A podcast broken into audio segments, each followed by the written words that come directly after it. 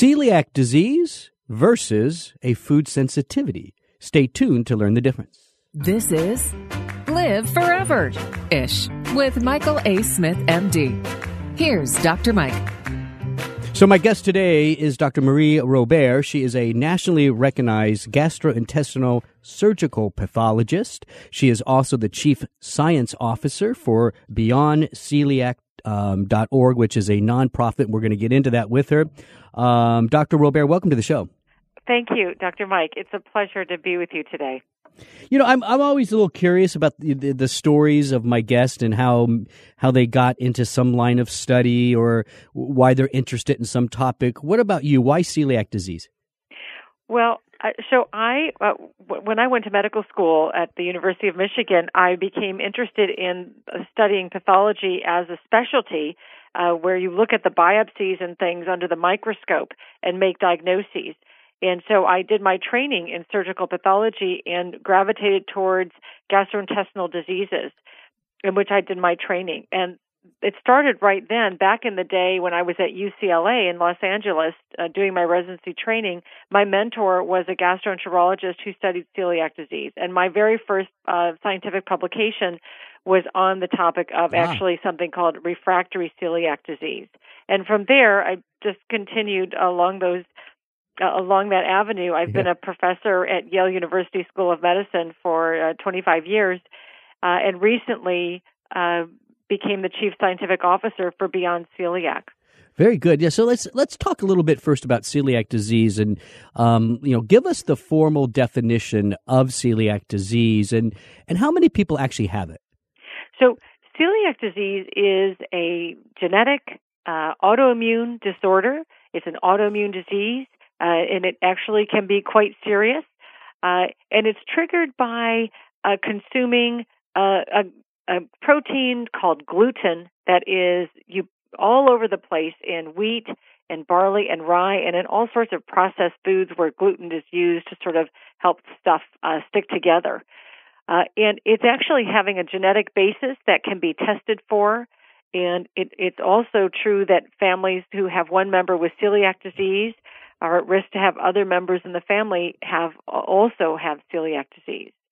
Yeah, and, and in terms of just one quick question though. When you when you mention that the, the gluten is found in uh, many many different food sources is that is that what has led then to some people maybe being a little sensitive to gluten but not necessarily having the diagnosis of celiac disease? Well so um, I the, the short answer is I don't know. It's a complex topic, but but just to the, so but let me I'll if I back up a little, I think I'll get to this answer. What you're referring to is something that the the docs are now calling non-gluten or excuse me, non-celiac gluten sensitivity. Okay. And that's a real unknown. It's a real question mark as to whether that's actually a, an entity, a thing. Um, and and but but folks who there are folks out there who really think they feel a lot better when they just avoid gluten in their diet who do not have celiac disease so if i just go to back up to answer one of your questions about how many people have celiac disease it's actually a um, sort of a very bad secret but but about one percent of the population so about three million people in the mm. united states alone have celiac disease and what's really tricky about it is that the vast majority don't know they have it um, because they haven't been tested. And it, that's that's one of the biggest problems in celiac disease is is getting the word out there that all these weird symptoms, which I think we're going to talk about shortly, actually should make one consider getting tested because it's so easy to test. Yeah. Well, that was going to be one of my questions for you as an expert, uh, Dr. Robert, in celiac disease. You know, um, what are the signs? What are the symptoms that people should watch for or look for if they suspect that they might have celiac disease? So there are a whole host of symptoms, and what I what I don't want to do to to any readers is is make folks, um, you know, be overly concerned that they have um, an, an illness. Um, however, it is true to say that folks go along for sometimes six to ten years on average, struggling with these very vague and very, very burdensome symptoms uh, before getting the correct diagnosis of celiac disease. So I'll I'd be happy to share, but you'll see that it's a host of things of all different, um, you know, body parts that you wouldn't even think have anything to do with the GI tract. But so, but for example, the the classic would be having um, bloating or gas or abdominal pain, um, having diarrhea or constipation. Believe it or not.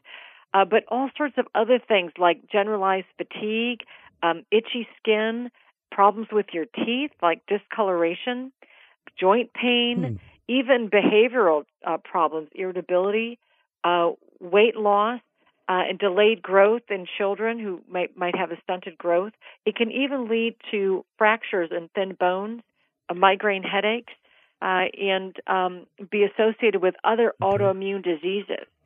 That's so. That's a big. Yeah, you're right. That's that's a big host of symptoms. It's a where, laundry list. Well, and you could see, know. Uh, you know, uh, many doctors probably are ruling out other things if you're presenting with some of those symptoms. I guess you know the ones related to diarrhea and constipation. You might be thinking IBS or something like that before you're thinking right. celiac disease. Right, so celiac right, disease takes the back seat and all of that. So that that that is a, a nice laundry list. Let's um. But let me ask you this then. So, with knowing that that that those are some of the symptoms. Is it if a if one of my listeners, let's say, has has some of these symptoms, they've been going back and forth with different doctors. You know, they thought it was IBS, but now they're not so sure if it's IBS. I mean, at, at what point do we need to, as clinicians, at what point, as the patient, do we need to speak up and say, "Hey, maybe I need to be tested for celiac disease"?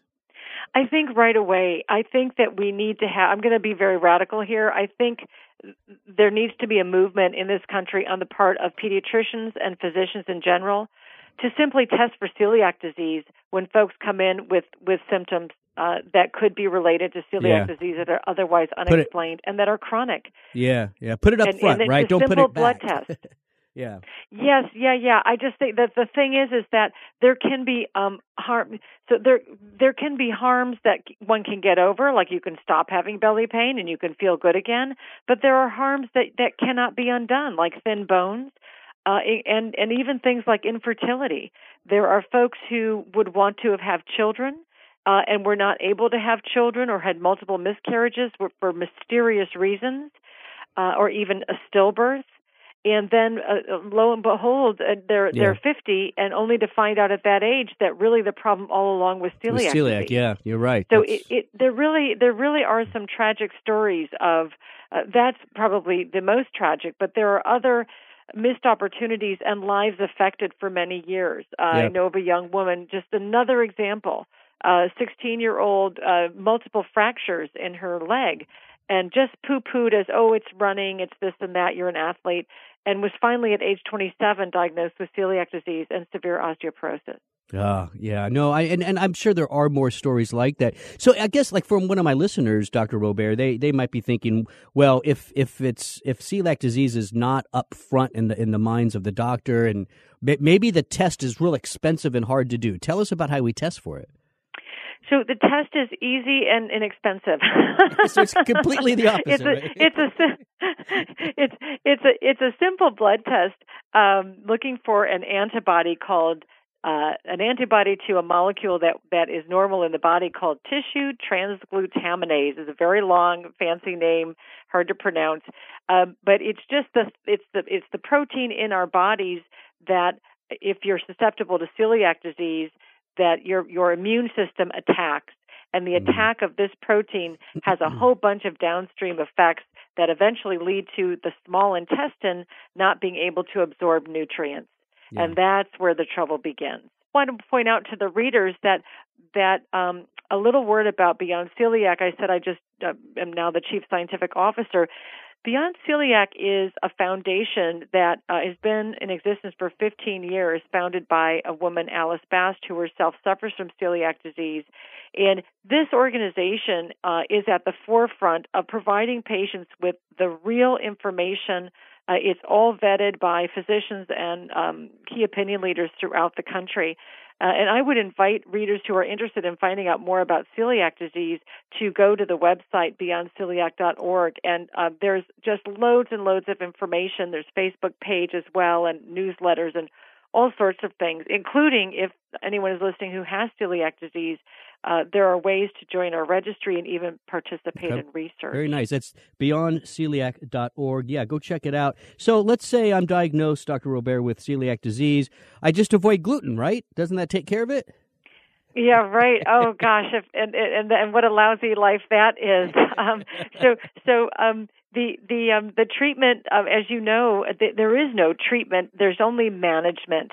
Uh, right now, this is all going to change. There's very good news on the horizon for celiac disease patients. Um, and right now, the only treatment is management by avoiding gluten. And even though there are lots of products now, thankfully, on the aisle, uh, yep. gluten free foods, and in part this is due to uh, Beyond Celiac, um, uh, you know, advocating for this.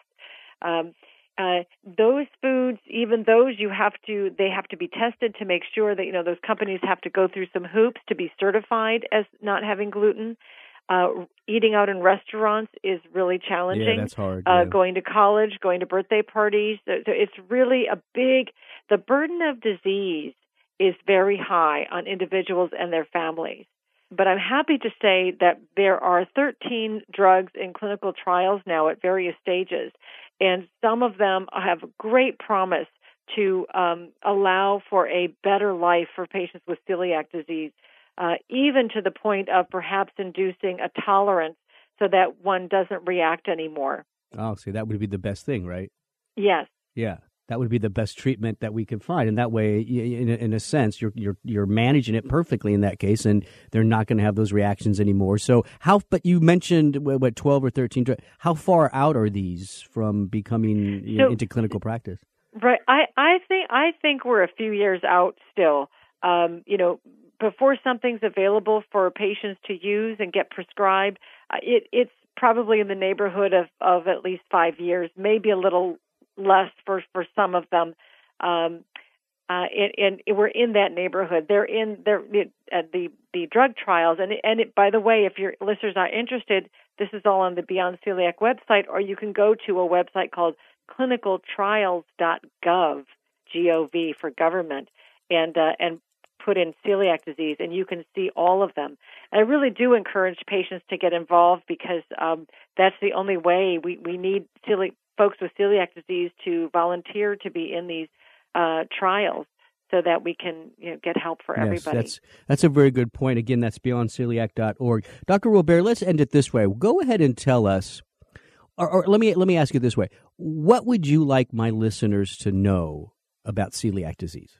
So I would I would really uh, love your listeners to know um, a couple of things. First of all, that uh, if if you if you think that you might be suffering with symptoms that are unexplained and you're, you're not feeling well, have low energy, talk to your physician about possibly ruling out celiac disease. But I would urge everyone to not make an not just decide for themselves and start following a gluten-free diet. This this really muddies the waters and it may not be necessary.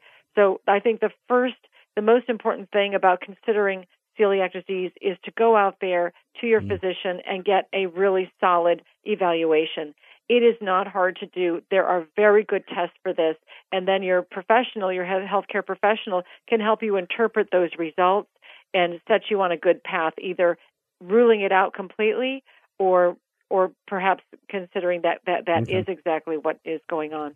And from there, um, you know, do participate in the process um, by, for example, um, getting joining Beyond Celiac, our registry, and get involved with our with our Facebook page and our newsletter. And this is an organization that is all about providing uh, folks with celiac disease information so that they can lead better lives. Dr. Robert, Thank you for coming on the show today, and thank you for the work that you're doing. I know it's incredibly important, and you can just tell you're very passionate about it. Again, go check out beyondceliac.org. You're listening to Live Foreverish. For more podcasts, please visit liveforeverish.com. That's liveforeverish.com. I'm Dr. Mike. Thanks for listening.